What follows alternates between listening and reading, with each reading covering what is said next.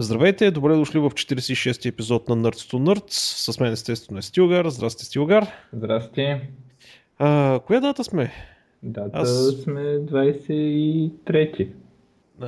Значи, кацнахме на комета, Microsoft отиват Open Source, Google направиха инструмент, който блокира собствените си реклами и такъв гледам тук новини, да не би световният глад да е решен, да са намерили лекарство за рака и всъщност слънцето да не би да изгрява от запад, така че се чуди просто колко време да нямаше. Това нищо не е аз. Отивам и гледам, на кино отивам да гледам Интерстелър и през това време, докато гледам филма, кацат на комета и Microsoft Open Source Dotnet в същия момент. Въобще... Направо докато гледам един филм, но разправят, че той всъщност филма е изглеждал като 3 часа, но всъщност бил 7 години. Още не съм го гледал него, ама добре са отзивите. Това има етап от филма, между другото. Заслужава ли си я го гледа човек? Да, в смисъл няма... Така, ако... Не, че е най-великия филм или нещо такова, но определено, нали, сравнение с конкуренцията се струва така времето. И, примерно, и парите за кино, може би. Добре, значи ще взема да отида по някое време, да го гледам. Много хора превъзнасят, нали, най-великия филм, сега не е чак най-великия. Аз се за Трон бях чувал, че бил най-великия филм и гати простотията. Кой Трон? Последния, когато дето излезна. Последния манюк. Но да, в смисъл струва си. Ако въкев такива филми, примерно, прилича, да кажем, на Space Odyssey. Да, не като Gravity, някаква простотия като Gravity. Не е като, по-хубав от Gravity. Има така, да не спомня. Но има една планета, където като отидат там, един час бил като 7 години, нещо такова. Това има етапа, нали? Като седна да цъкам аз игрички или да пиша код горе-долу се случва същата работа 1 час 7 години. Да. Добре, за какво ще говорим първо, бе? Ако искаш първо, според мен най-голямата новина е кацането на кометата. Определено.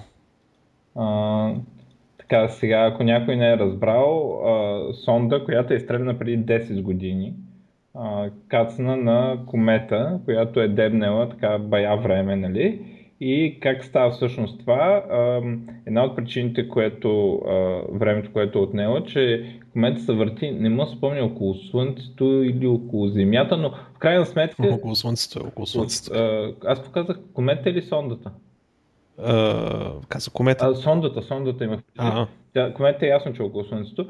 Сондата не мога да спомня дали трябва да мине около Слънцето, но едно от нещата, където ми направи силно впечатление е, че как я ускоряват, като използват гравитацията на планетите, нали, и Слънцето, за да я засилват така от едно място на друго, с идеята, нали, че Слънцето трябва да се ускори до тая скорост, за да може да се изравни с кометата.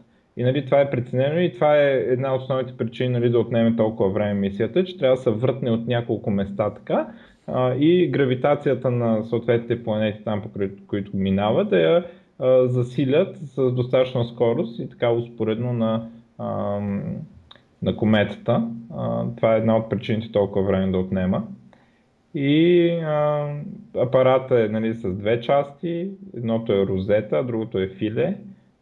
Нали, филе е това, което каца реално, а розета е това, дето лети до кометата и съответно препраща данните към Земята. Имаше така драматично кацане. Първият драматизъм идва от това, че тая игра е с 30 минути лак и когато стане там, роботите правят нещо и ние след 30 минути разбираме, нали, какво става, защото докато стигне сигнала до нас. Освен това, сравнително малко стига, смисъл.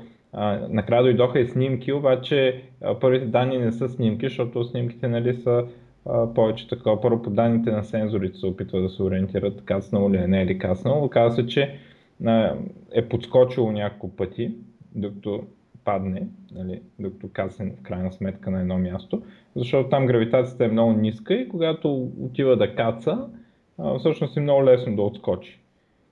И крайна сметка кацна, за съжаление, на място, където няма слънчева светлина и батериите му трябваше да кара на батерии. Успя да пробие, мисля, че няколко сантиметра само. Не успя да. Те смятали да пробият 25 сантиметра, но това е нещо от сорта на 1 сантиметър или нещо такова, успя да пробие и да прати данни, но и други данни, нали, така, значително и сериозни данни успя да изпрати. Да не говорим, че кацнахме. Нали. Да, където... първото, това само по себе си е постижение. Както каза главният там инженер, за да го направите това нещо е да стреляте с вързани очи от кон, при условие, че не може да яздите кон. Да, нещо такова. И така като за първи опит, доста впечатляващо. Преди това, до сега най-такова, каквото сме правили, като човечество имам предвид, не че аз и ти сме го правили. Издавай тайни си. Става въпрос за един апарат, който беше влезнал в опашката на кометата и изследваше там нали, състава на това, което е в опашката. Сега, доколкото знам, май още не са съвсем така обобщени и изследвани резултатите, които Филе е пратил. Нали? Той праща сурови данни, пък после се изследват. И не се знае за това. Нали, най-сериозната работа е дали ще намери аминокиселини. Нали? Намери. Намери аминокиселини. В смисъл не аминокиселини, намери органични молекули, в смисъл на въглеродна основа намери, какви са точно още не е излезнало, тази седмица ще кажат.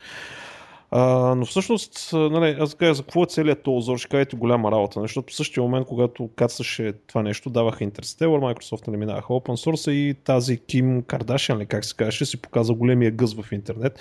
Така че ако за вас прямо задника на тая е по-интересен да ви обясня защо в крайна сметка това е голямо нещо. Първо, че е трудно за кацане, второ, самия астероид, произхода му е от един облак около Слънчевата система, който се предполага, че съдържа инициализиращия материал за цялата ни Слънчева система. Тоест, това е веществото, което е създало планетите, Слънцето и всичко останало.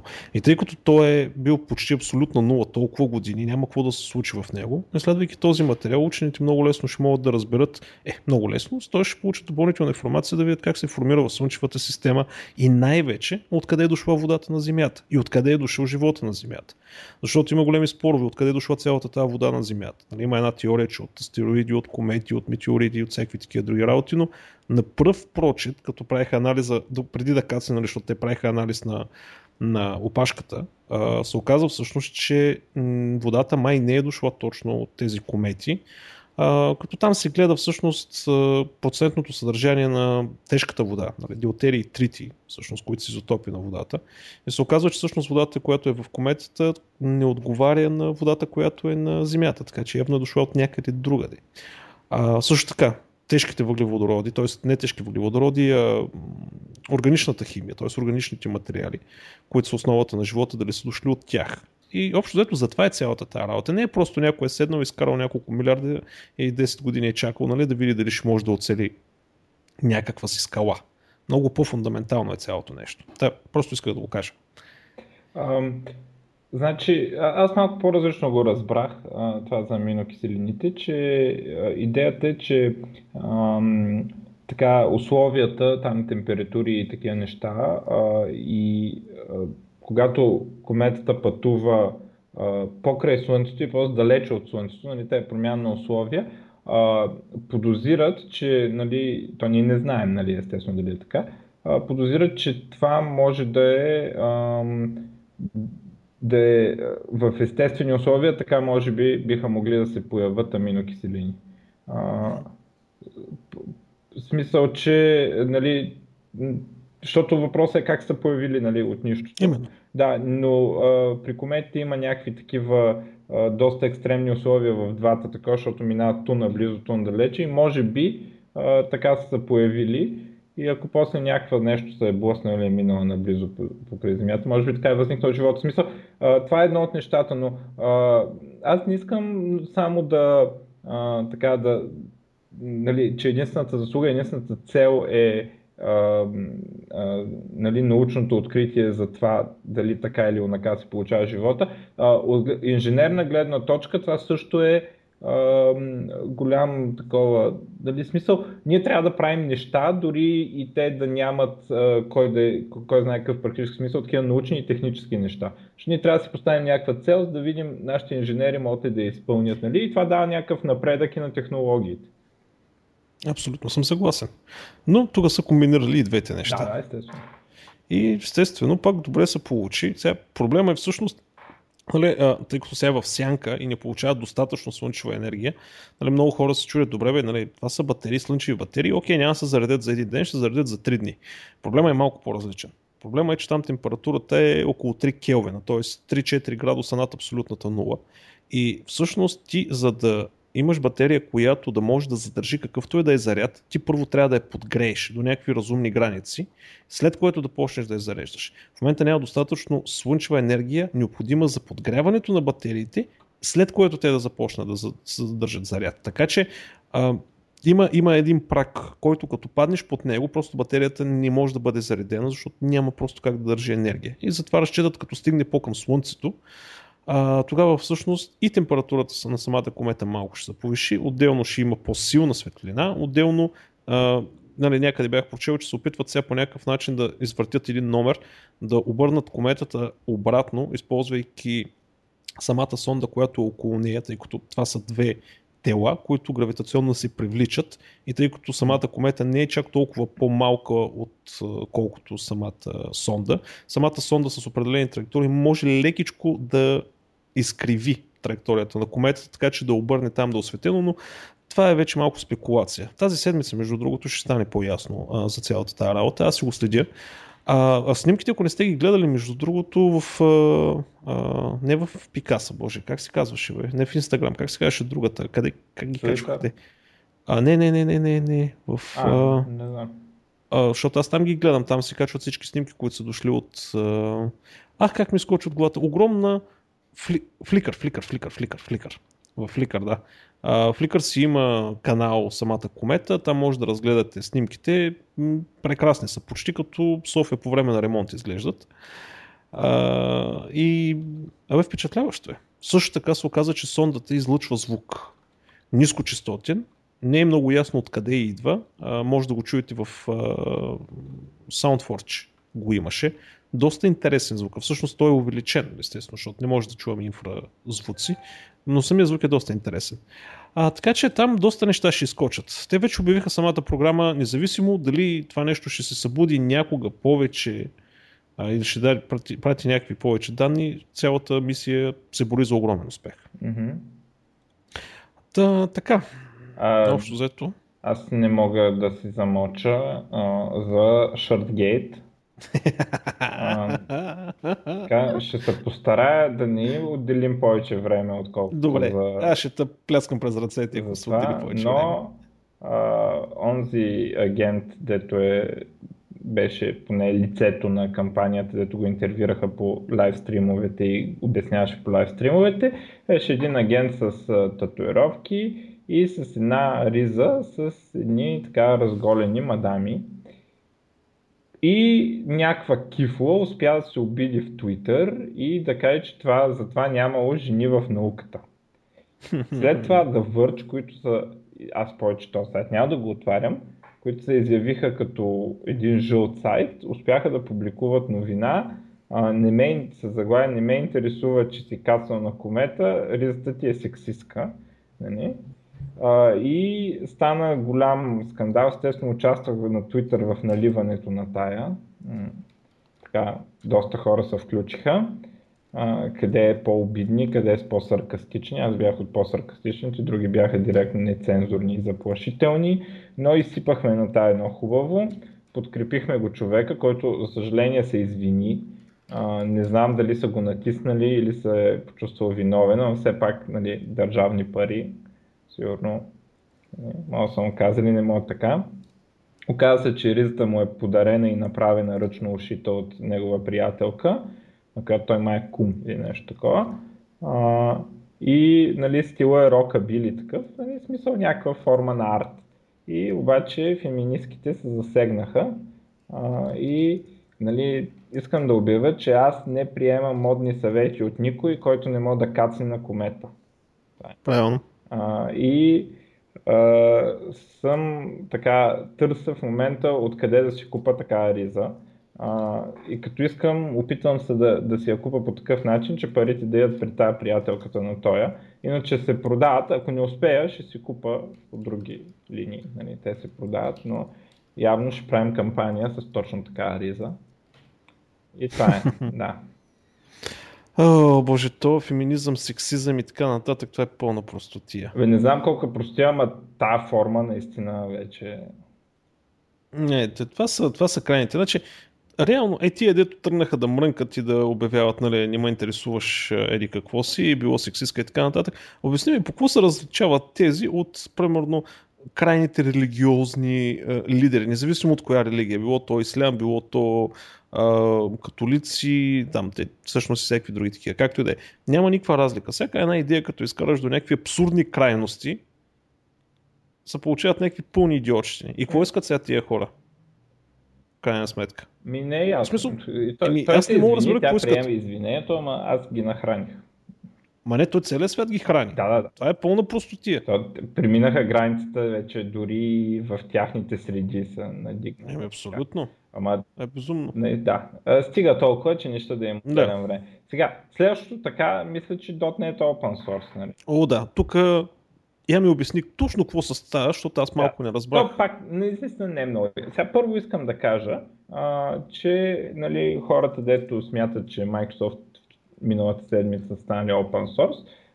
Нали, аз пак искам да почеря, няколко пъти съм го казал в подкаста. Това е процес, който върви някъде от 2008. Нали, малко по малко, едно парче, друго парче и нали, от фреймворка се отваря .NET фреймворк и от други неща. Нали, от C++ нещата им се отварят някакви работи и така нататък. И това е просто следващата стъпка. И е наистина една така, от най-фрапиращите и така сериозни, но те просто се засилва, всяка следващата става по-голяма. Нали, примерно преди говорихме за C-Sharp компилатора, че го отвориха.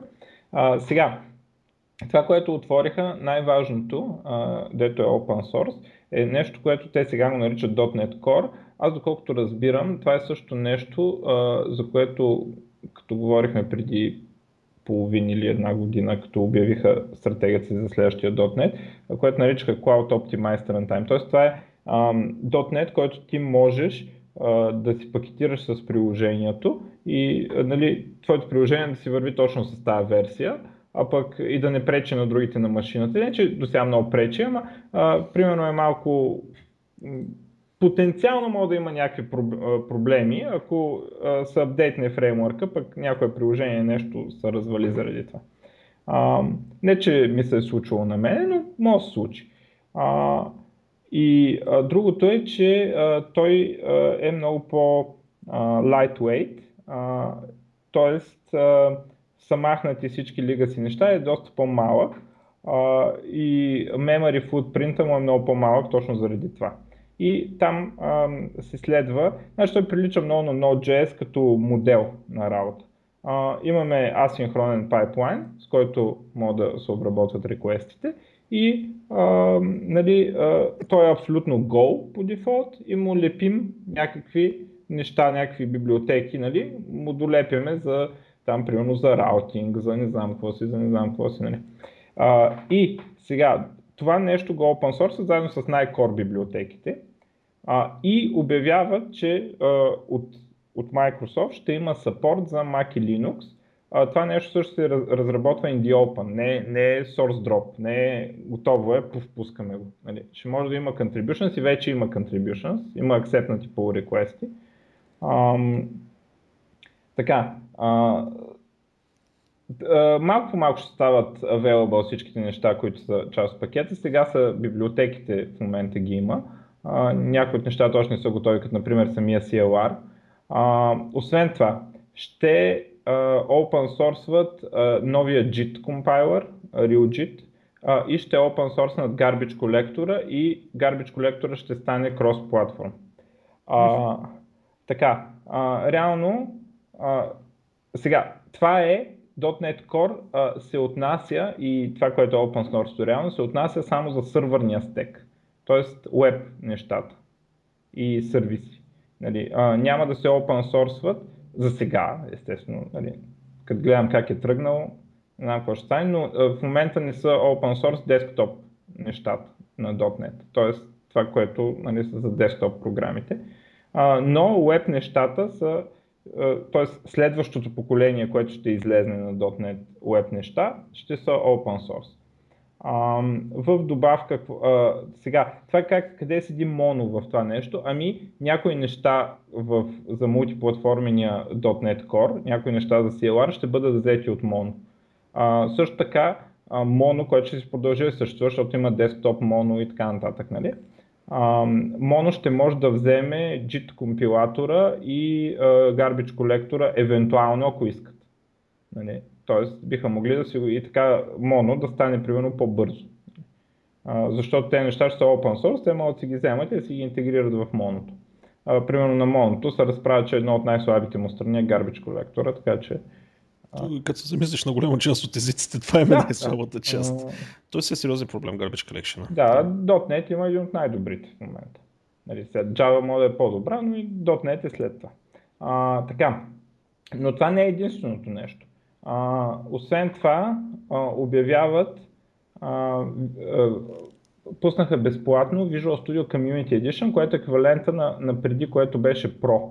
Сега, над Pro има и други, има Premium и Ultimate, но Pro е така доста стабилно иде. Нали? В смисъл не е абсолютно такова за... Значи в Ultimate има някакви неща, които са за големи тимове и някакви такива неща. А в комьюнитито какво са изрезали? Нищо не са изрезали, реално е Pro, обаче нали, в смисъл абсолютно всичкото е като Pro. Разликата е в лиценза. Сега лиценза е малко крив такъв и особен. Значи, първо, ако правиш open source, ако разработваш, или се занимаваш с образование, нали, там нещо си университет или си студент или нещо такова, няма никакви ограничения. Никакви. В смисъл, ползваш си го и това е. Независимо дали си компания, независимо дали си организация за open source, независимо дали си университет, ако правиш тези две неща, е абсолютно безплатно Visual Studio и никакви ограничения няма. Така, оттам нататък, ако искаш да правиш комерциални продукти и си компания, която не е Enterprise, да не си Enterprise е дефинирано под 250 писита или оборот. Значи, т.е. Enterprise, ако имаш над 250 PC-та или оборотът ти годишния е над 1 милион долара. Значи, ако не го покриваш това, т.е. не влизаш в Enterprise, имаш право да ползваш 5 копия на Visual Studio Community Edition за каквото си искаш в организацията си. Като това е отделно, дето ако искаш за Open Source Education или такова, ползвай както искаш. Но ако искаш да си го ползваш за продукт, нали, имаш право до 5 копия. Ако си Enterprise, нямаш право на тези 5 копия. Но пак имаш право да го ползваш за Open Source Education и не знам какво си. Сега, малко криво е, но да го кажем така. Вкъщи всеки може да си го ползва. Да. Което не е малко и това е Pro версията реално, която до сега нали, струваше там някакви примерно $500. Нещо такова сега, да не излъжа за точна цена. Така, и следващото нещо, което може би ще заинтересува много хората, така, които искат да пробват .NET на други платформи. Сега първото, което е, за разлика от предишната версия на .NET, сега, то ще има и паралелна версия, нова версия на Full Framework, защото хората, които са използвали Full Framework, дори и за Web, примерно, искат да могат да си продължат, естествено, да си го ползват. Нали?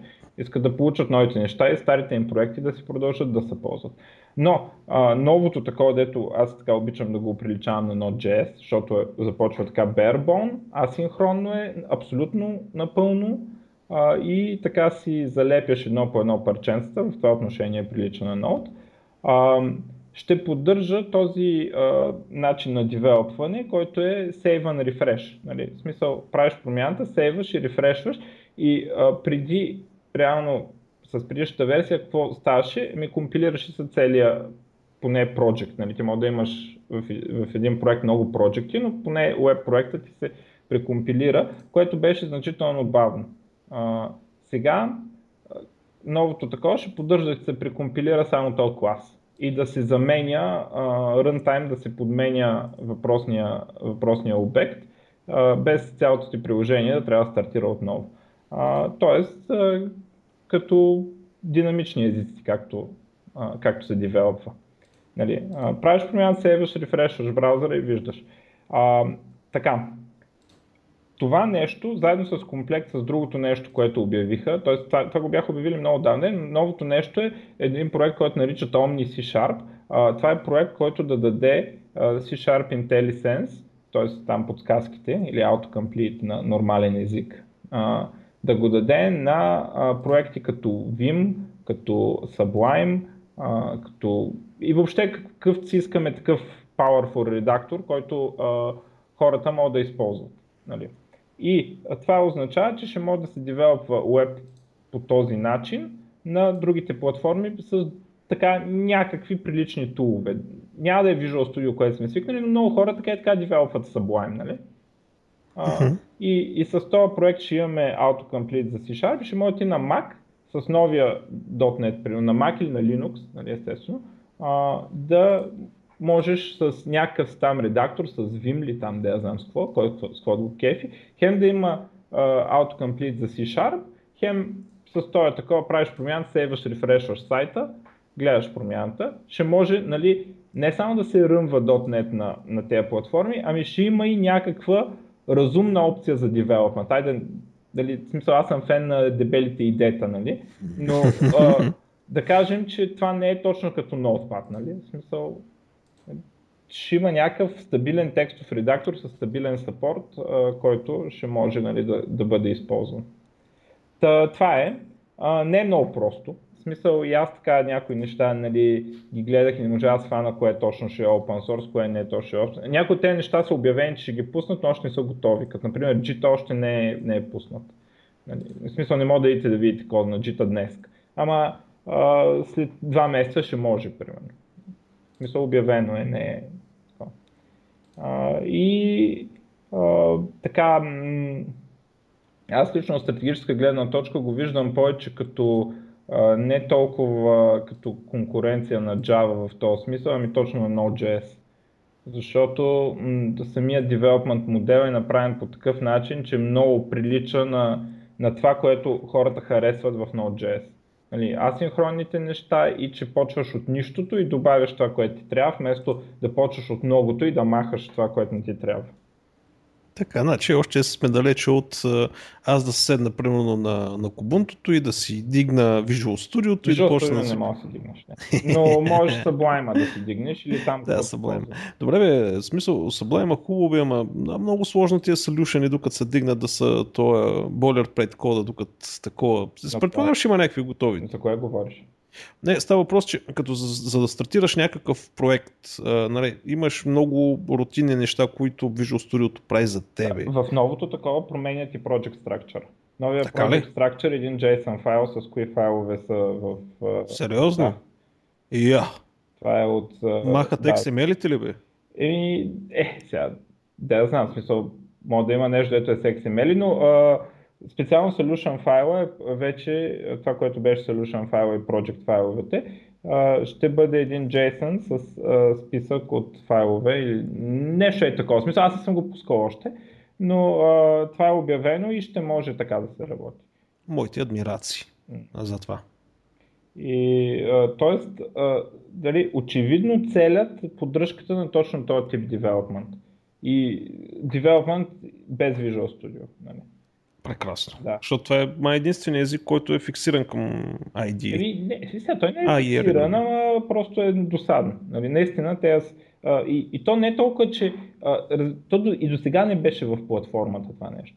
Беше в туловете около платформа. В смисъл, когато open source проектът ти, нали, той си абсолютно някакъв си там open source проект, примерно, и ти искаш да си го интегрираш или да си го компилираш и отиваш и те ти дават solution файл за Visual Studio. И то можеш да не ти дадат това. Може да ти дадат make файл, ако искаш, нали? Обаче никой не го прави, разбираш ли?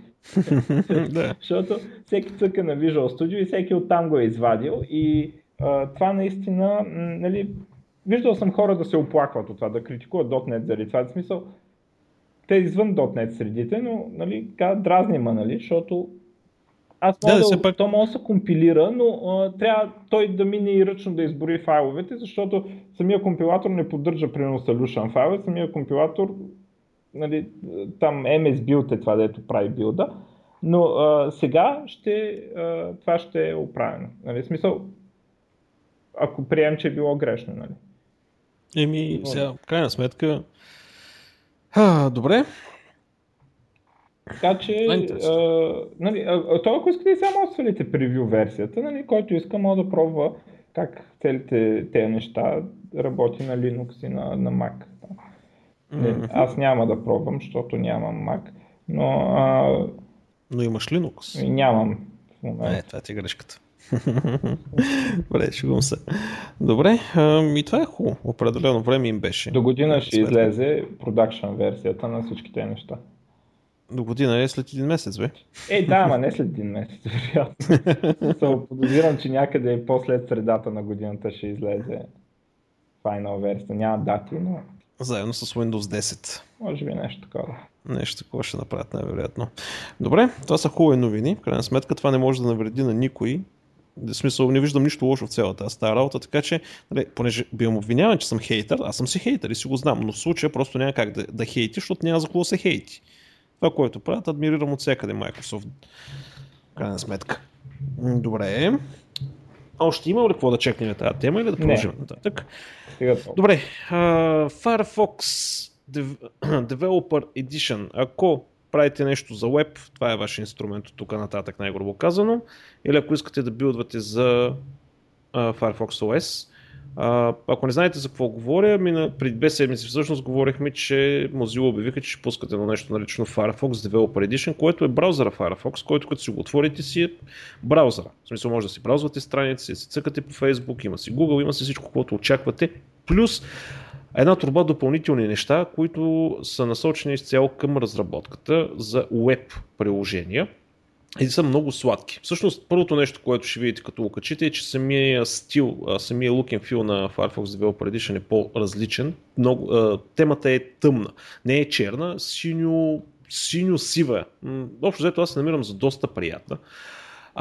И в крайна сметка това, което получавате, освен стандартните инструменти, нали, за да се дебъгвате JavaScript, нали, да си променяте CSS и on the fly, да видите там бокс модела и всякакви други такива чудеси, тези инструменти са просто много подобрени и са дигнати на доста сериозно ниво. Примерно имате отдалечен дебъгинг, примерно имате много, много подобрен стайл едитор, имате аудио едитор, където може да редактирате web аудио, в смисъл вие примерно може да се направите някакви генератори на честоти, ако искате, и да произведете някакъв звук или да обработвате видеото. Имате силно подобрен нетворк мониторинг, да видите кое какво точно се случва. Но примерно другото, което е, може да качвате рънтаймове, тоест искате, примерно, да разработвате нещо за Chrome десктоп. Няма никакъв проблем да си пуснете емулатор и това, което пишете, HTML, CSS, JavaScript, всичките тези неща, вие да ги пускате в този емулатор и да виждате как работят. Или искате да видите как ще ви изглежда вашия проект на Safari на iOS, понеже нали, в iOS това е единствената възможна опция. Няма какво друго да ползвате. И в крайна сметка може да видите и да пуснете емулатор. Тези емулатори не са предоставени примерно от Apple. Те са създадени от Mozilla Foundation, предполагам, с тяхна помощ. Също така имате емулатор за Firefox OS и това, така като гледам, май ще се превърне в основния инструмент за разработка върху Firefox OS. Така че много труд е хвърлено в това нещо и честно да ви кажа, аз играя си тук известно време с него, колко последната седмица го цъкам и не мога да намеря нещо, за което да се заеда. Да, ранен стадий, в смисъл има на моменти неща, които си кажеш, окей, сега това ако го има тук ще ми е малко по-добре, нали, като фичери, но все пак това е първи релиз. Аз съм изключително впечатлен от качеството на продукта. Отделно има един фичер, който все още не съм намерил никой, с който да го тествам. Това са едни конверсейшени, които не съм много сигурен как работят, но става просто това е нещо като чат, нали, докато разработвате нещо, може колаборативно да работите заедно. Не съм много сигурен как точно работи, затова няма да влизам в детайли за него, но е добавено. И общо взето, в крайна сметка, да, може да пуснете примерно, да, има и тази функционалност, примерно вие имате iPhone. физически истински оригинален iPhone и приложението ви, някакво ваше приложение работи в браузъра, в Safari-то, не говорим за Native, в Safari-то на самия на iOS. Вие може отдалечено да дебъгнете това какво се случва там, JavaScript, използвайки тези инструменти, което е много впечатляващо. Така че погледнете го, просто напишете Firefox Developer Edition и вижте за какво става въпрос. Пак казвам, изключително впечатлен съм. Все още има неща, които ги откривам за него като функционалности, но дори и базовите, в смисъл дори да не ползвате iOS и Chrome OS и всякакви други такива чудеси за елементарна, нормална, ежедневна веб разработка, самите инструменти са много подобрени и няма аналог. Мисъл, Chrome, колкото и да ми се тупат гърдите, че имали най-добрите инструменти за разработка, JavaScript, дебъгери и така нататък, много назади остават. Супер впечатлен съм. И да, общо взето това е. Добре, трябва че аз да освърля някой, да. Не, погледни го, наистина, ще ти свърши страхотна работа, сигурен съм. И между другото, самия, примерно това, което те го наричат Web IDE, нали, което е за разработката, примерно тези рънтаймове, в смисъл това са адони. В смисъл някой може да пусне адон за нещо друго и вие да си го вземете. В смисъл доста широко е, доста добре е направено. И всъщност, да, може да тествате между различни браузери едновременно. Абе, има много неща. Пак, нали, малко съм неподготвен тук с детайли. Нямам детален списък на всичките чудеси, но примерно за responsive дизайн също е наблъскано със страшно много неща. Окей, сега да видим как ще ми изглежда на тази резолюция, на тази ориентация. Абе, просто е приятно. Един инструмент, който е супер приятен за работа. Отделна инсталацията, в смисъл, като си го качите, ако имате някакъв Firefox, нали, с вашите си настройки, запазени пароли и така нататък, това е отделна инсталация, отделен браузър. Те не се смесват, т.е. ако направите букмарк на оригиналния ви браузър, нали, той няма да отиде в Developer Edition и обратното. Сега, ако ги синкнете, нали, там през стандартните инструменти за синхронизация, окей, ще стане. Но става въпрос, че запазени пароли, бисквитки, сесии, този тип неща са съвсем различни. И аз отначало бях малко озадачен. Защото... Има ли някакъв недостатък да се браузва с този браузър? До момента не съм видял. Единственото, което е наистина, ако отвориш самите девелопър тулове и ги пуснеш, нали, в примерно перформанс или нетворк режим, нали, да следиш какво се случва, при много тежки сайтове лекичко се забавя. Не е нещо сериозно, не е брутално, но се забелязва перформанс. Да, ако са отворени само. Ако са отворени, да, ако не са... Да, няма... Да. Няма, не забелязвам подобно нещо. Аз по принцип така не ползвам Firefox за нормален браузър, а само за девелопмент, така че може да го замена направо. Да, виж го. Супер. Аз така съм супер доволен и аз сега, между другото, се усещам напоследък, че основният браузър, който ползва за браузване е всъщност Developer Edition, защото не знам така ли, че винаги цъкам нещо. Много впечатлен. Изключително впечатлен и наистина, ако искате да разработвате за Firefox OS, поне аз усещам, че натам ще бутат нещата. Нали? Още първа версия е малко раничко, но искат да прехвърлят самия Firefox браузъра да стане IDE-то ви, основното ви IDE за разработка върху Firefox OS. Според мен това е супер готино. Mozilla, аз много им се кеф и няма какво да се криви душата. Много готини хора са, правят нещата. Както Google едно време правиха нещата и те ги правят в момента. Прави както трябва, слушайки потребителите, гледайки наистина от какво има нужда, как да им улеснят живота и така нататък. Дано не се промени това нещо след известно време. Та така. Няма те. При Mozilla по-трудно ще се промени, защото те са нон-профит. Нали? Смисъл... Аз не знам защо хората така масово бяха заблудени за това колко са добри Google, защото всеки е добър, когато е... Нали, догонващ и е лош като е на върха. И мога да го видим дори в такива събития. Ето сега Microsoft, като вече не са на върха и трябва да догонват, колко изведнъж отворени станаха. Нали? Аз не мисля, че това е Балмър, Надела, там Бил Гейтс, а просто те бяха догонващи, а те между другото, като са били догонващи едно време, като са състезали с IBM, също са водили. Тогава, нали, малко по-различни са били разбиранията за отвореност, но те са водили отворената компания. И после, естествено, като излизат отгоре са затворени колкото си искат, Сега като догонват, пак се отварят. В същото време мога пък да видим Google. Много отворен Android, всичко супер. Сега като са на върха, какво става? Ми появи се Google Play сервис, дето е closed source и почват, нали, новите фичери стават затворени един вид посредством това нещо. Така че и то това е хубаво, между другото. В смисъл, естествено, че който е на върха, ще се опитва да си запази позицията там. И това е хубаво, защото това дава възможност, защото те ако продължат да са отворени, няма да може да има конкуренция на Android или примерно на Windows никога. Нали? И сега това дава възможност, те докато се опитват да кешират, някой да ги догони. И така се върти колелото. Така че, когато организацията е компания, не си мислете, че има такива добри и лоши компании, просто има компании, дето са отгоре и компании, дето догонват, и когато се разменят местата, се разменят и поведението. Да, и така. Mozilla за момента обаче доста активно си не са се променили. Ама те са non-for-profit, те нямат да се да. Те нямат и причината. Те не искат да изкарват пари уж. Между другото, като говорим за Mozilla, другата голяма новина, Mozilla изритаха Google. Не знам дали го разбра. Сега аз... Защо твърдиш, че Mozilla не е примерно обратно? Ами добре, да кажем, Yahoo са направили по-добрата оферта. Окей, за тези от вас, които не знаете за какво говорим, Google беше дефолтната търсеща система в Firefox. Сега, от декември месец, от 1 декември, мисля, че Yahoo става дефолтната търсеща система на Firefox. Подписали са договор за 5 години.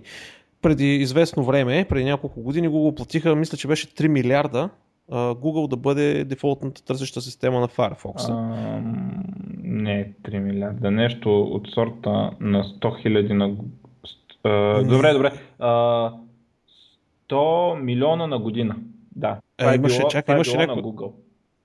Имаше някаква цифра 3 милиарда, дето някой им беше налял. Нещо се обърка. Значи 100 милиарда на... 100 милиона на година от 2004 до сега. В смисъл всяка година, така им е била сделката. Сега, между другото, май не се знае в момента, или аз поне не виждам цифрата, където да е сега. Тоест, те не обявиха, мисля, че за Мариса Мейер май не обяви колко са дали сега на Firefox. Имайте предвид, че Yahoo ще са дефолт в US. В Русия ще са Яндекс, а в Китай Байду. Точно. Да. Но винаги може да го смените, разбира се. Мисля, никой не ви маха тази опция. Нали? Ясно, между другото, в Европа какво става. Тук не пише в това, дето аз го чета. Да, и аз не разбрах, между другото, какво ще е в Европа. Тук пак кучета на Ялиде. На кой му пука за Европа? Ти имаше една приказка наскоро. Така че, окей, просто има шифт на силите. Google вече те си бутат нещата към Chrome OS и към тяхните работи. Между другото, другото любопитно нещо е, че търсачката на Yahoo всъщност е Bing. Отзаде енджина е Bing. Естествено, силно филтрирани и така нататък резултати, нали, не е чистия Bing, но отдолу инфраструктурата е Microsoft-ската Bing. Парите май си отидат при Yahoo, но това, което печелят Microsoft, това, че за да имаш силна търсачка, трябва да имаш много потребители, защото то се следи такива неща, като примерно като покажеш ни резултати, кой е резултат, че кликнат потребителите и ти го бустваш на базата на това, нали? Защото явно той е по-релевант, отколкото дори Microsoft да не взимат пари, те имат, това прави Bing по-силен, примерно. Някаква такава е дълга. Именно.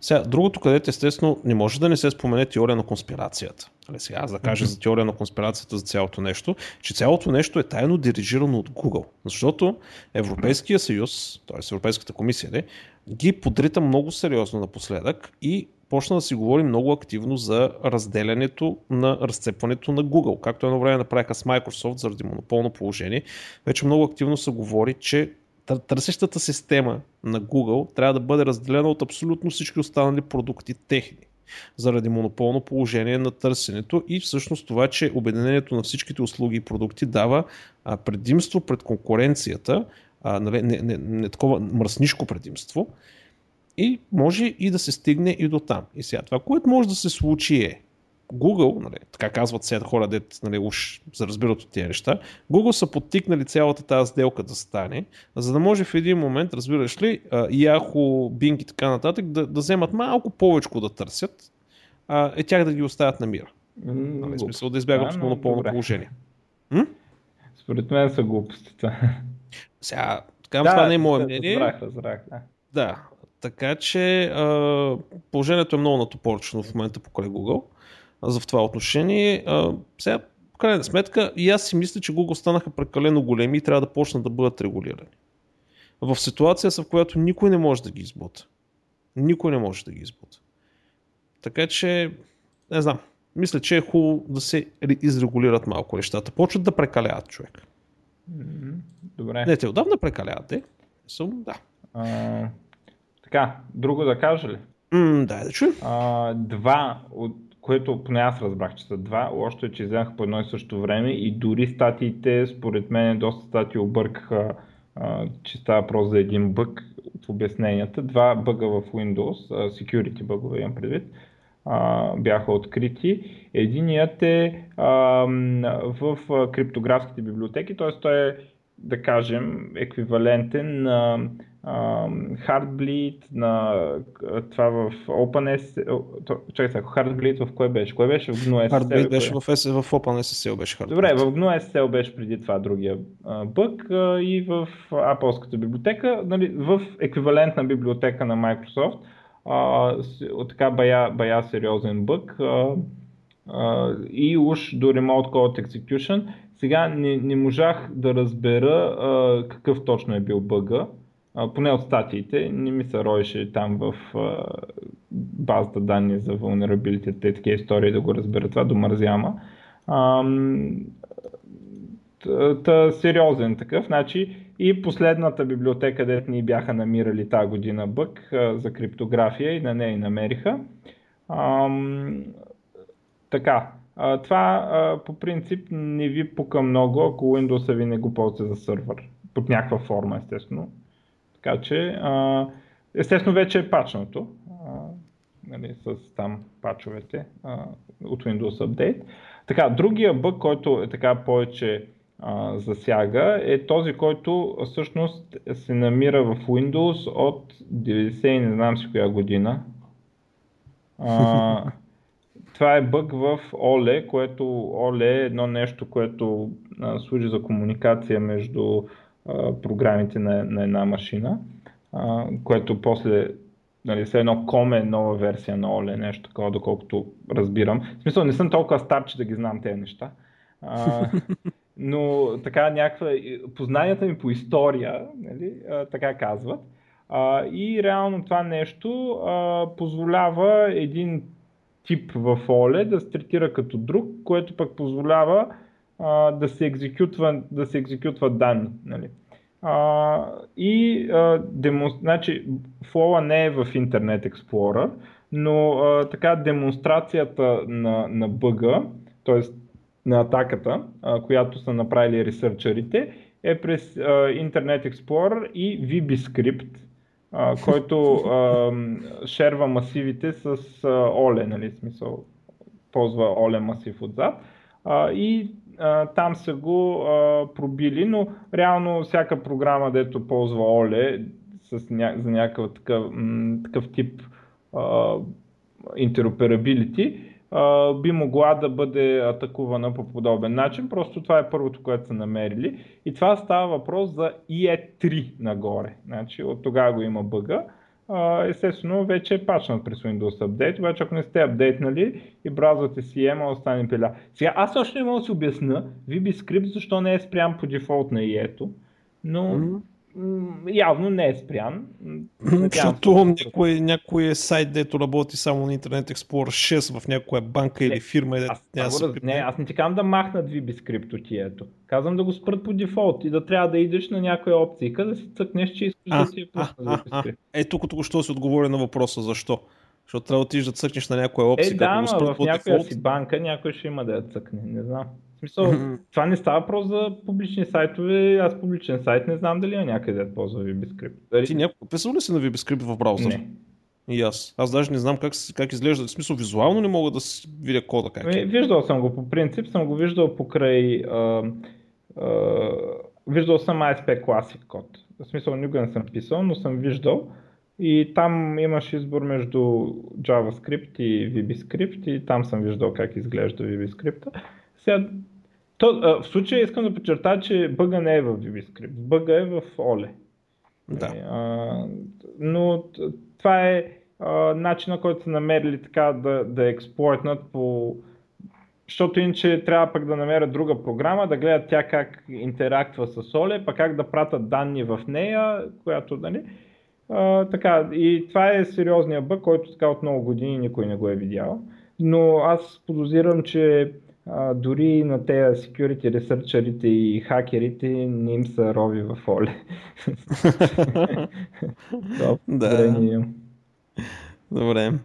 Аз пак ще направя една крачка назад към Mozilla. Значи Mozilla, FF и други компании всъщност се опитват да направят нещо, което да даде безплатни SSL сертификати на всички. Каква е идеята? В момента, ако искате сайта ви да работи през HTTPS, т.е. да бъде криптиран, да бъде secure, вие трябва да си купите сертификат от някои от реномираните провайдери на сертификати, което струва пари и малко сложно е понякога за... за конфигуриране на цялото нещо и за доказване, че вие сте собственика. Втория вариант е всъщност може сами да си подпишете такъв сертификат, но тогава браузърите реагират много остро и въобще целият юзер експириенс отива по дяволите, защото се появяват ни съобщения, нали, този сайт, не знам си кой е така нататък. Всъщност Firefox се опитват да направят безплатен, те да станат безплатно authority за издаване на SSL сертификати и всъщност всеки, който иска по лесен начин да отиде да си вземе SSL сертификат от тях, да си го сложи, нали, на сайта и всъщност те буквално искат да убият HTTP. Мисля, всичко да бъде през HTTPS, независимо каква е веб комуникацията, да бъде през HTTPS, което е много добра идея според мене и нали, в момента вече има пуснати кодове, нали, всъщност това ще бъде естествено, понеже Mozilla всичко ще бъде отворено, ще има възможности нали, да се автоматизира целият процес по издаването, верифицирането и така нататък. Примерно вие сте хостинг компания и искате всичките ваши хостинги, които предоставяте, да бъдат с SSL сертификати и да не се играе някой администратор да цъка като ненормален, да се напише примерно някакъв пърлски скрипт, защото нали, администратора на какво ще напише естествено, или питонски скрипт, който по някакъв начин да автоматизира целият този процес. Очаква се това нещо да заработи до година. Сега в момента нали, част от тези неща ги има в GitHub, но в крайна сметка нали, все още не е деца вика точно готово за ползване, но ако сте нали, сериозен админ, най-вероятно вече сте чули за тази новина и вече ресърчвате, но аз пак силно адмирирам въобще, направо ми пълне душата Mozilla напоследък, бе. Ева им правя. Това е много ценно, в смисъл всичко да минава през HTTPS е много ценно. Значи, да, и така трябва, аз не мога да разбера защо има комерциален сайт, нали, смисъл сайт, който има някакъв бизнес зад него, за който не е за SSL. И не е за SSL по дефолт и задължително. Именно. Сега, аз ако мога някой да ми обясни нещо, аз не съм много сигурен защо става така, но и на двата ми хостинга, на които съм си хостил сайт, нали, сменил съм го и съм го прекарал на другия, за SSL ми искат да плащам за dedicated IP адрес. Да. Сега, това нещо свързано ли е с SSL-а или просто хостингите са правят на интересни? И другия, нали, въпрос, може би това е нещо свързано с Windows, но доколкото разбрах, май те просто гледат откъде да личват пари, нали, смисъл, защото те без струват някакви стотинки хостингите и може би просто гледат да го направят това. Между другото, и аз съм го задавал този въпрос, самия IP адрес не участва като част от SSL. Нали, така ми отговориха. В смисъл, няма проблем този сертификат, нали, ако го сложиш на друго... Самия IP адрес не участва нито в криптирането, нито в декриптирането, нито в подписването, нито в нищо в самия сертификат. Въпросът обаче е, че това authority, което държи, нали, ключовете в себе си, което всъщност оторизира дали си ти или не, използва IP адреса ти като допълнителна верификация. В смисъл, ако някой вземе пък ти открадне този, как да кажа, в смисъл, ти имаш SSL сертификата при тебе на сървър. Mm-hmm. Някой ти хаква сървъра тихичко. Взима ти SSL сертификата, същия сертификат. Слага го на негов сървър, който е на друго IP и прави фишинг атака и кара хората вътре. А реално, ако няма проверка по IP адрес, ти си със същия SSL сертификат, нали? Но на друго IP. И всъщност, използвайки други такива техники, можеш да подлъжиш човека, нали, че окей, нали, че той е в твоя сайт, но реално ти правиш фишинг. И това е обяснението, което на мен ми дадах. Защото аз го задавах този въпрос преди време на хора, дето принципно се занимават с тези неща. Ако има някой, да, добре, ако има някой така наистина, нещо повече, не напиша. Да, наистина, много ще съм благодарен и аз за това. И това е причината моя личен сайт да няма SSL. Не сертификата, а цената всеки месец, която почти ми отвоява цената на хостинга, за този реален IP адрес, ето изобщо не ми трябва. Реален статичен. Той е реален, добре, просто да, статичен. Да, статичен. Да, ти там на нереален адрес трудна работа. Добре, извинявам се за... Да, така че да. Но, в смисъл, гледал съм го и това ме спря, нали, защото за такъв сайт е двойно. Сега не, че на моят сайт много му трябва. Подпиши си го самичък без стилгар. Ами, аз ще го подпиша, ама IP адреса... Абе, да, не знам. В смисъл, добре, ако някой може да го разясни това по-подробно и защо го прати, може ли да се направи без това и какво трябва да направим, за да го направим без това, някакви такива неща, ако мога ми кажете. В смисъл, в моят случай на Windows, ама не знам, аз доколкото разбрах и на Windows може да се пусне без IP адрес, така ми обясниха, ама и хостингите не щат да го правят нещо. Добре, нататък. Давай нататък, че аз като гледам имам още бая интересни неща. Nokia ще пускат устройство, прилича на iPad mini, таблет. Сега, каква е уловката тук? Уловката е, че Nokia е само името. И всъщност абсолютно всичко е правено от Foxconn. И, нали, не само, че се произвеждат, ами те са го, инженерството е направено от Foxconn.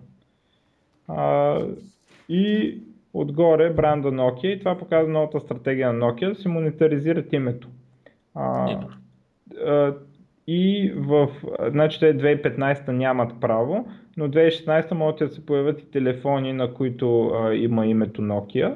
Естествено не произведени от Nokia, защото в Nokia всеки, който е можел да произведе телефон в Nokia, в момента работи в Microsoft, така че нали, това нещо е името Nokia, лицензирано на други производители, като Nokia обещава, че ще лицензира това име само за high quality устройства. Нали? И те стават нещо, представи, че компанията ще продава бранд, пък ще прави quality control. Нали? Някаква такава е новата им стратегия, че устройството добре изглежда на външен вид, прилича супер много на iPad, ма наистина супер много. И ще работи с Android. На Nokia е лончера, който е отгоре. Да. Това е правилно от тях. А същевременно към тая новина, екипа на Nokia, всъщност хората, които избягаха от Nokia, направиха Jolla. Ли се казваше, да. Компанията Jolla. Да. Добре. Jolla, окей. Да. Всъщност те пускат таблет също, който е, всъщност това е вече таблет, който е правен от инженерите на Nokia, които избягаха от Nokia. И сега кой го произвежда, не знам, но инженерван от тях, и той не работи с Android, той работи с тяхната операционна система, наречена Selfish, което аз никога не съм виждал, но характеристиките на таблета и външния вид ми харесват. Нали, общо взето 7,85 инча, 2048х1536 разделителна способност, 5 мегапиксела задна камера, 2 мегапиксела предна, wireless естествено, всичките стандарти до N, ABGN, да, Bluetooth 4, GPS, 340 грама, всъщност SD карта естествено, $189 цена. Добре звучи на... Много добре звучи. Сега, тази операционна система не знам каква е Selfish, казва, че те са се писали от нулата. Не е нещо, което примерно да са взели Android и да са го нали, махнали само UI, да са го сменили. Но е добра опция, крайна сметка. Това, между другото, аз го следя това нещо, ако се появи в България и ми е лесно да го взема, ще взема едно такова. Между другото, за това на Nokia няма... Нищо не казват за пускане в Щатите и ще почне с Китай и ще се появи по-късно в Европа. Подозирам, че това е, защото нищо чудно и да ги осъдат Щатите. Толкова много прилича на iPad. Да, възможно е. Да, пак там, нали, патентоваха кръглите, заоблените ягли, щомто се патентоват. Една друга новина от Амазон, която сега следя напоследък и пак съм успях да намеря да изтествам. Амазон пускат Aurora, което всъщност е високопроизводителна релационна база данни. а реално в цялата им облачна инфраструктура и така нататък, те правят нещо, което не е MySQL, обаче е абсолютно съвместим с MySQL. Тоест, query-тата, оптимизациите, които имате, съвсем спокойно може да си вземете нещо, дето имате на MySQL, с схемата, с данните и да ги набичите там. Обаче е високопроизводителен и се скалира автоматично. Е, това как го правят, не знам. И работи. Работи мамка му. Значи, започва цената, нали, всъщност е 30 цента на час. Много голяма инстанция, което всъщност било 1/10 от цената, нали, на алтернативните услуги, нали, които не са клауд базирани, като скалирането всъщност позволява да се стигне до 6 милиона въвеждания за минута, 6 милиона инсърта за минута, което е впечатляващо за релационна база данни с индекси. Защото на практика те ползват B3 индекси и така нататък. Успях да си поиграя, не да го тваря или нещо подобно, абсурд, нали? Аз нямам ресурс, аз нямам канала, през който да го натваря това нещо, но става въпрос, имах една много сложна SQL структура с данни, сравнително малка, около половин гигабайт беше. Налях е там и почнах да виждам как работи, в смисъл имам ли грешка в SQL, имам ли някакъв перформанс хит и така нататък. Работи, out of the box. И доста бързо, между другото. Така че, ако искате скалируема релационна база данни, която е MySQL съвместима, погледнете го това нещо, заслужава си. Наистина добре са го направили. Така иска да кажа само. Така, друго? WhatsApp ще пускат end-to-end encryption. Да, кажи пък аз да ти кажа за какъв end-to-end encryption говорите в действителност. Домързяма, даваха го тук. Тук пише на кой стандарт ще е базиран, ама домързях. Ма не, че стандартите хубаво ги, в смисъл, криптографията е сигурна там, която ще ползват. Обаче има един тънък момент.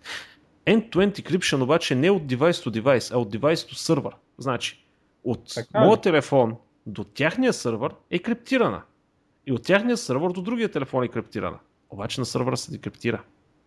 Точно поради тая причина те не могат да направят в момента. В смисъл, това е, но не го обявяват никъде. В смисъл, всички, които казват, че са криптирани и така нататък, криптографията е от устройството до сървъра.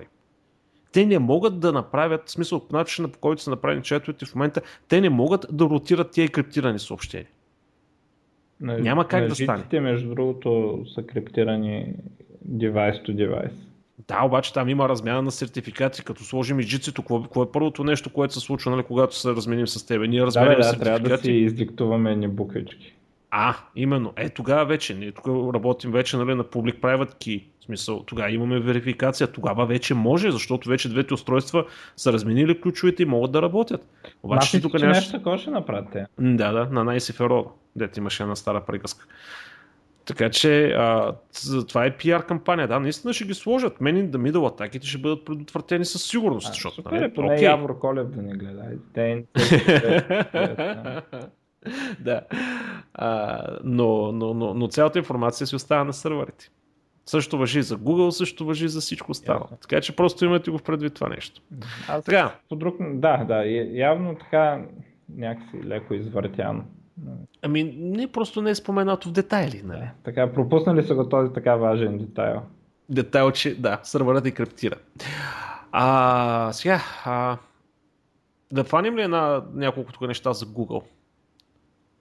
Добре, кажи, все едно не се казвало за Google. Не, сега има, за 2 седмици више стървахме. Значи първо, Music Key. Google в крайна сметка пускаха Music Key услугата, която всъщност представлява YouTube, ама като примерно, как се казаха, Spotify и така нататък. Защото YouTube е най-голямото място за слушане на музика. Идеята е следната. Вие плащате, за момента мисля, че беше $10 на година, при което получавате достъп до огромно количество музика без реклами. Мисъл, това е тънкият момент тук, че няма никаква реклами. Също така в тези $10 вие получавате и subscription за Google Music, което е там към Google Play, не знам си какви други чудеси, което вече подписаха договор с българските музикални компании, нали, демек и българска музика вече може да се купува от там. И общо взето искат да направят нещо като Spotify или другите там подобни неща. Аз го тествах. алгоритмите им за препоръчване на музика са едни от най-добрите, които съм виждал до момента. В смисъл, в момента е безплатно, естествено. Поне за мен ми е безплатно. Не ми е искал никога пари, но съм в него. Явно някакви демо версии, нещо съм хванал или не знам какво. Наистина алгоритмите, за като пуснеш примерно за радио или нещо подобно спрямо даден артист или мулт и така нататък, са много добри, но като цяло услугата не ми харесва по простата причина, че те не ти гарантират качество. Те използват видеята, които са качени в YouTube, в крайна сметка, за съдържание.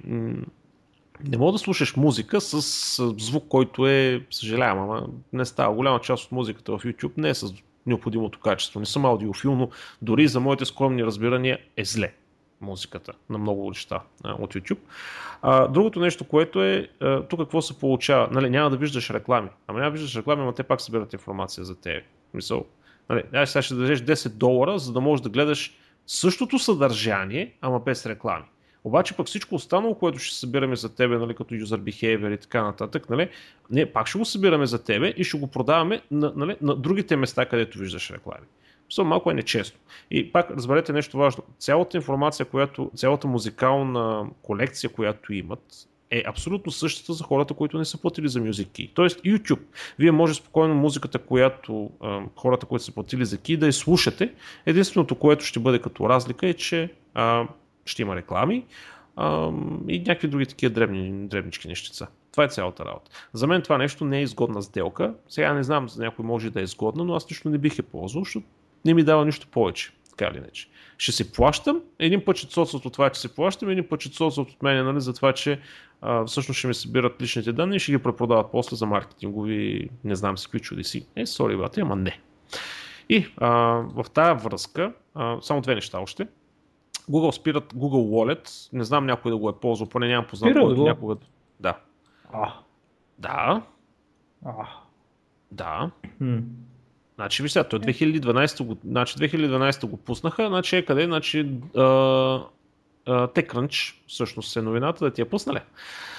According to notice posted on Google Wallet developer site, devs have until March 2nd 2015 to give their customer a head up and implement a new solution. Малко съм учуден, защото четох другото такова, ние го коментирахме между другото, когато Apple пуснаха новия iOS, и четох, че наистина така станало, че потреблението, както Apple са пуснали тяхто, потреблението на Google Wallet се увеличило. Само едно уточнение, за продажба на дигитални услуги.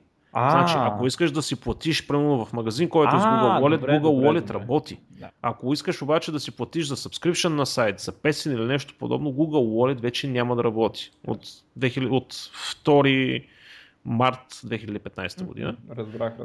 Да, за физически стоки примерно работи. И другото нещо, което ние започнахме с него между другото подкаста, е, че Google разработват някаква система, която се нарича Contributor. Идеята е следната. Вие плащате на Google някакви пари, Google да не ви показва реклами. Т.е. Google да блокира собствените си реклами. Така, вие влизате в някакъв сайт, където принципно би трябвало да има реклама на Google.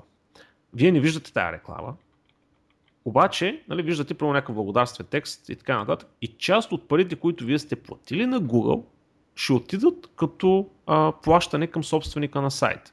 Тоест, сайта няма да печели от рекламата, сайта ще печели в смисъл, Google пак ще му дава пари, но не от рекламата, ами от това, че примерно вие сте платили на Google, за да не вижда реклами. Това всъщност е супер и аз бих го правил, но защо Google трябва да имат пари за това? Така, значи първият проблем, който е, че примерно ти ако искаш да съпортниш някой, какво ще му пратиш, 20 цента ли? Или $1? Самите такси по превода са много високи и не е чак толкова удачно.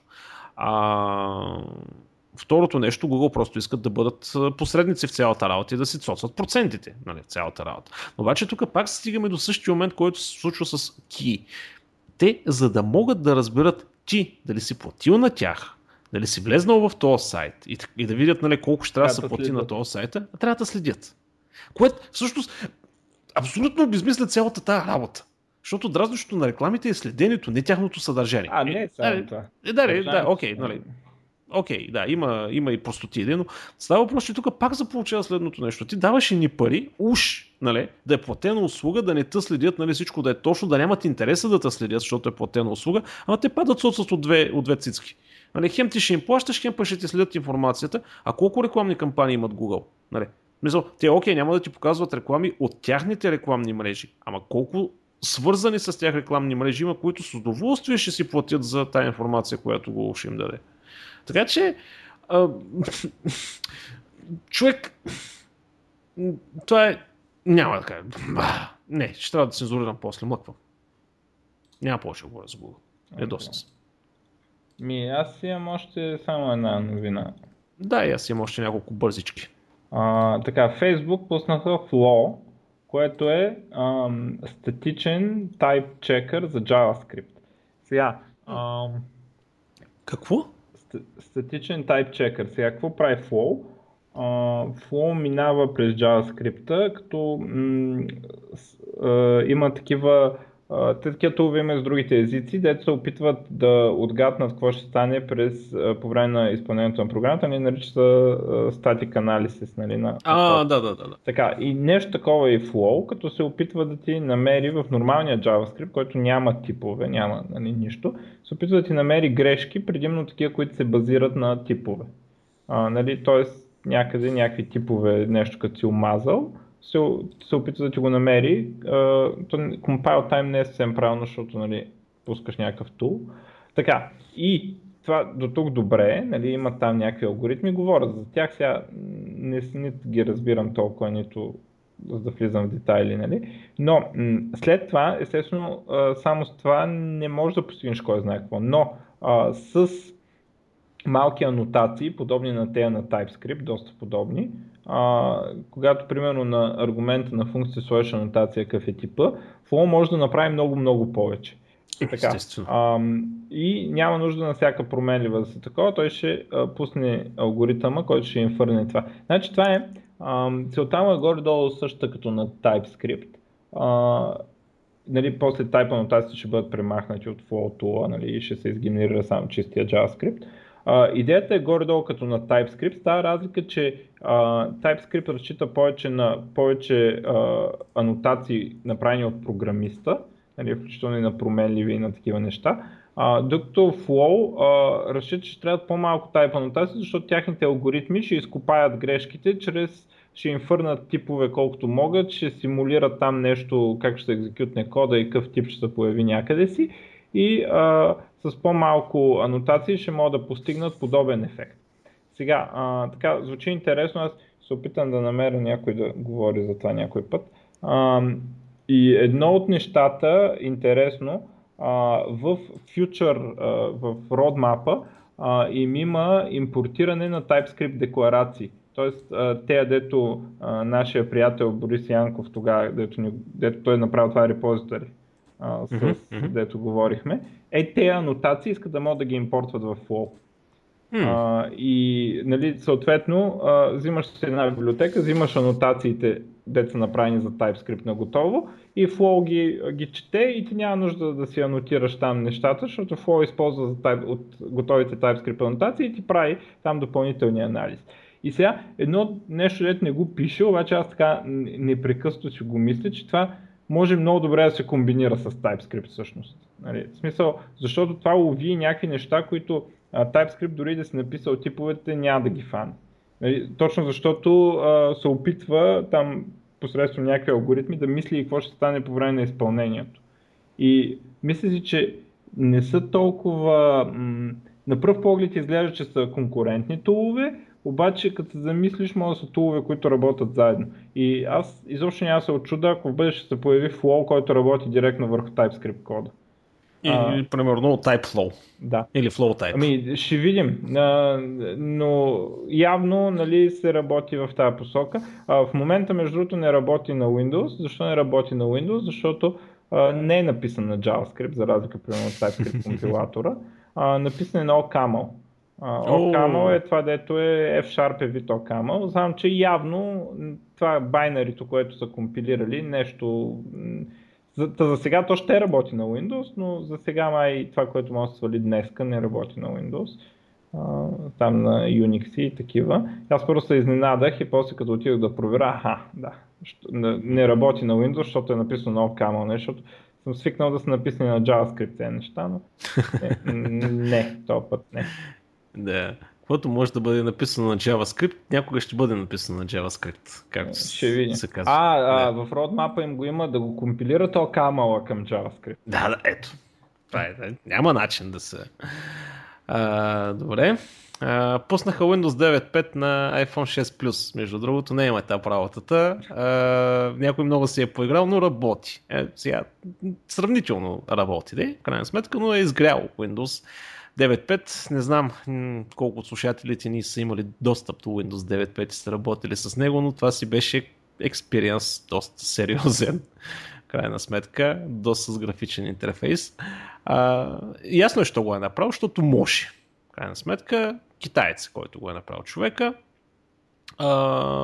Има публикувано как става това нещо. Ако искате да го правите, не знам защо ще искате да го направите, но може да се опитате. Да го направите, естествено някои от нещата не работят. Защото когато Windows 9.5 излиза, голяма част от технологиите просто тъчскринове, акселерометри и така нататък просто не са били налични. Също така, като стана дума за Китай, ФБР излезнах официално, казаха, не мога да се справим с китайските хакери, те крадат каквото намерят и всъщност оказва се, че икономически е по-изгодно за Китай, като икономика, да го кажем, да крадат вместо да инвестират в R&D. Тоест, някои налява ни пари за проучване, research, development и така нататък, те просто отиват и го открадват и го копират и започват да го произвеждат. Нищо ново. В смисъл, това всички го знаем. Въпросът е, че вече официално излезнаха и казаха, че това си е, не могат да направят нищо по въпроса. И всъщност, какво могат да направят? Да се спрат интернет. И така. Друго. Твоите любимци и моите любимци Lenovo продължават да чупят рекорди с повишение на печалбите в компютрите, в десктоп машините.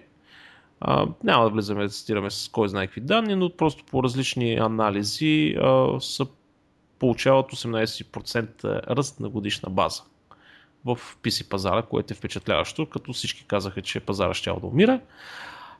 Така, телеграфно има още само няколко.